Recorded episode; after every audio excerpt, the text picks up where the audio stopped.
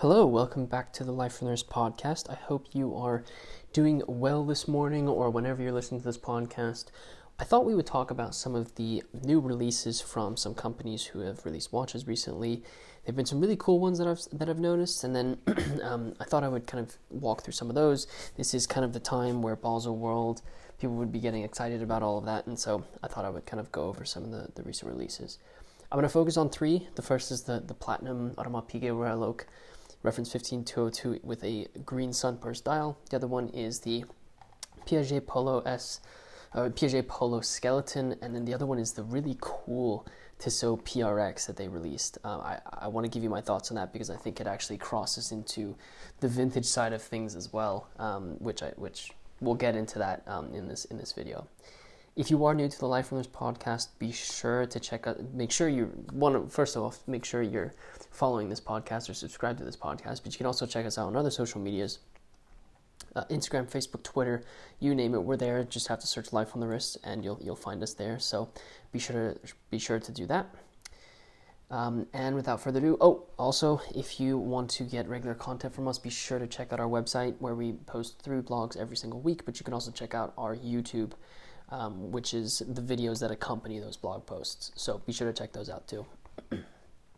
so today I'm, I'm, I'm recording this on the Monday that, that we released our blog post about the Platinum Audemars Piguet. I thought we would start with that one. So Audemars Piguet released um, the reference 15202 in Platinum for the first time. Um, but what really stands about, out about this watch is that it has this really beautiful uh, green sunburst dial. Now I know um, green dials have become fairly popular within within watch manufacturing, and it definitely stands out on your on, on your wrist. But I think there's a little bit more to it with when it comes to Audemars Piguet. So Audemars Piguet obviously creates the Royal Oak, which is an absolute icon in the watch world. Everyone wants a, a, a reference 15202. If they can get their hands on them, they will. Um, and so this is an already in demand watch. I did think it was kind of interesting that they released this watch uh, last week, which was actually when St. Patrick's Day was happening, and they they released a watch that had a green dial. I don't know if they planned it that way, but um, interesting that it coincided with with with that. Um, so it's a reference 15202, so 39 millimeter case, 8 millimeters in in thickness. This is the um, the extra thin uh, version of the 15202. So um, you guys probably know this already. It's very very in demand. Uh, it's very difficult to get a, a regular 15202. I love how I say regular, um, but um, yeah, it's very difficult to get, to get one of those. You can imagine how hard it's going to be to get one of these um, these ones. Obviously, the biggest part about this is that green sunburst dial. So I'll be sure to put a link in the in the show notes where you can actually go and check out um, our blog post about this watch. But you can also watch our video where it has a little bit more, some more images and pictures on it. Um, but the sunburst uh, dial is absolutely incredible. So the closer you are to the center of the dial, the green is a lot brighter, and then as you kind of move your way out, it um, it gets darker and darker as you move to the outside of the dial. I think this is a really cool effect, um, and I think it gives a lot of depth with the watch. I kind of speak about this in the video, but the other 15202s have a little bit more of like a textured pattern dial, which doesn't have as much depth, but it definitely is a cool thing to look at. This sunburst dial really allows for there to be a lot more depth in the watch, and I think in different lights you're going to be able to see so much more.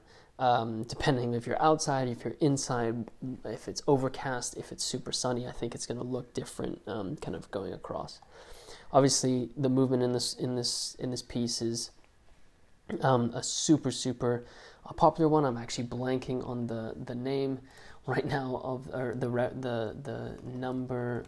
Um, of the reference, uh, I, I, will look it up just while so I can make sure I give you guys the most accurate information. Um, the the movement itself is the caliber 2121, which is um, one of the a very popular movement from Audemars Piguet. They use it in a lot of their Royal Oaks, and obviously is is a real sight to be seen. If you turn this version of the watch over, you can actually there's a display case back, so you can see that beautiful gold um, rotor uh, in the in, in the in the movement. So um, a really beautiful watch. I said this in my video as well. I found it interesting that the finishing on the movement wasn't as uh, I don't want this to come across in a bad way because there is a lot of high finishing that's been that's been that's been done to this movement. There is no question about that. Um, but I've seen uh, movements that are a little bit more decorated. Um, but you know, the purpose of the Royal Oak is probably not that. So I spend a lot of time with with um, independent watch uh, companies too. So that probably adds to the fact that it, it maybe isn't as decorated as what I what I would expect. But that that take that with a grain of salt because Piguet obviously finishes their movements to really high quality standards. So definitely take that with a grain of salt. This watch has an insane retail price, 105,000 US dollars, which is in in my opinion is is, is it's a lot of money for, for any for anyone's standards. Um, it's not a limited edition, but it can only be bought at Audemars Piguet houses, so it's going to be very difficult to get a hold of this one. I, I wouldn't be surprised if the first couple of these hit the hit the market, and then um, prices for these on the secondhand market will be be absolutely insane. Um, and I'm sure the gray market dealers will have have um, have a field day with this one. Um, I think this is a reference that will probably mark some sort of significant part in, in the, the history of Audemars Piguet and the Royal Oak line. Um, 20, 30, 40 years from now, I don't think it's going to be easy to get a hold of these. So there, there's probably not going to be a lot of them in the market.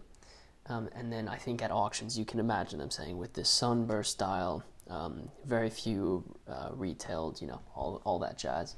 So um, it's exciting when you when you can identify something like this and and um, when you can when you can say okay that watch is really going to be significant in the history of this this watch line. So uh, congratulations to Audemars Piguet. It's a it's a f- fabulous watch, and and um, I'm looking forward to see some more of it over on Instagram or um, some more pictures and videos on this watch. Like I said, I'll put a link in in the show notes to uh, our blog post for this watch. The next watch I thought I would move on to is the uh, Piaget Polo Skeleton that they released. So if you didn't know, Piaget revamped their Polo S um, within the last couple years. It was basically their way of trying to compete with with Piguet in the Royal Oak and also the Patek Philippe Nautilus.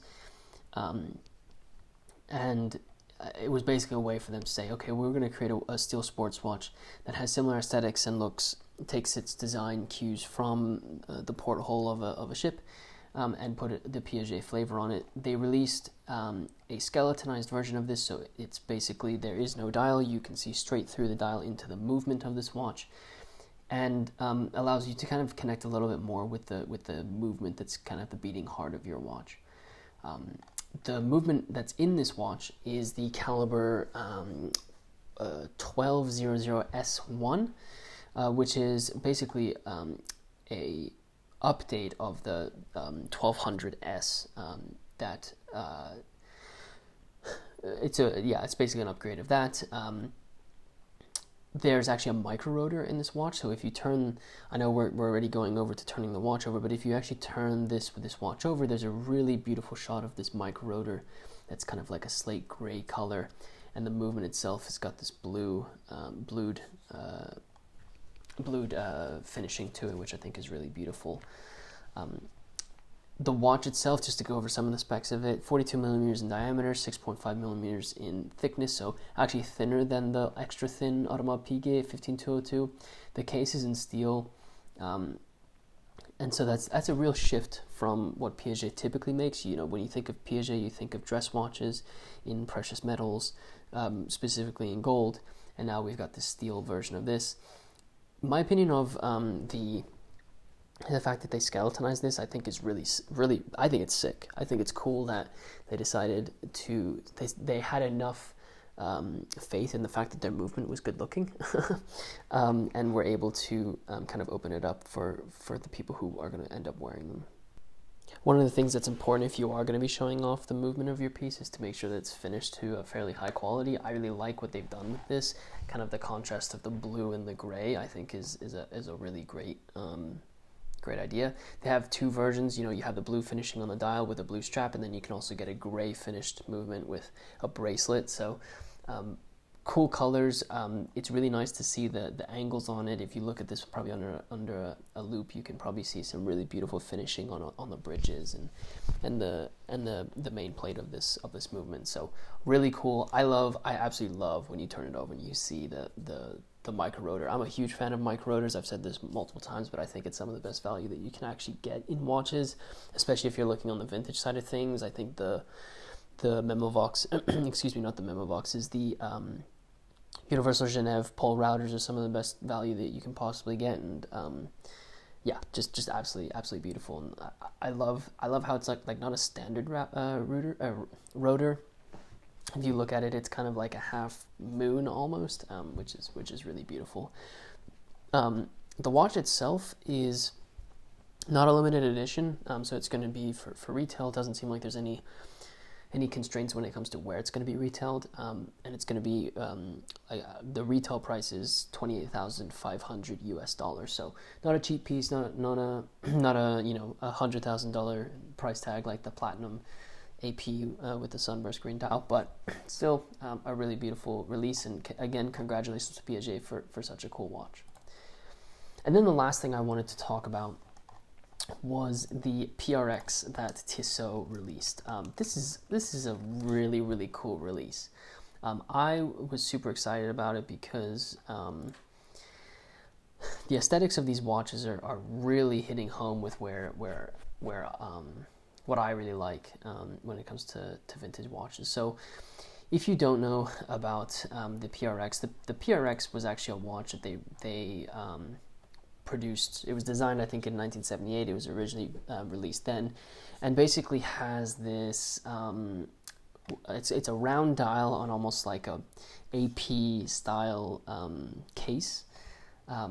I'll, I'll put a link in the description to, to where you can to the Tissot website so you can see these. But it's basically a steel watch with a with a, a round dial dated at three o'clock with this um, squared, uh, sort of squared um, case, but it looks it basically take the take the um, take the Piguet Royal Oak and and and scale it down just a little bit, and that's that's what you're going to be looking at.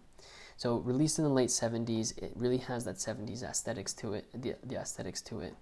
Um, and then now they've they've come and they've re-released this watch in in a, in kind of like a modern version of this. Um, the reason why I love this watch so much is that there are some Omegas from that time period. Obviously, Tissot had theirs, but there are some Omegas that have a very similar, um, similar case aesthetic to, to this. We had two of them listed on our website. If I'm going to say the references, so you can look them up.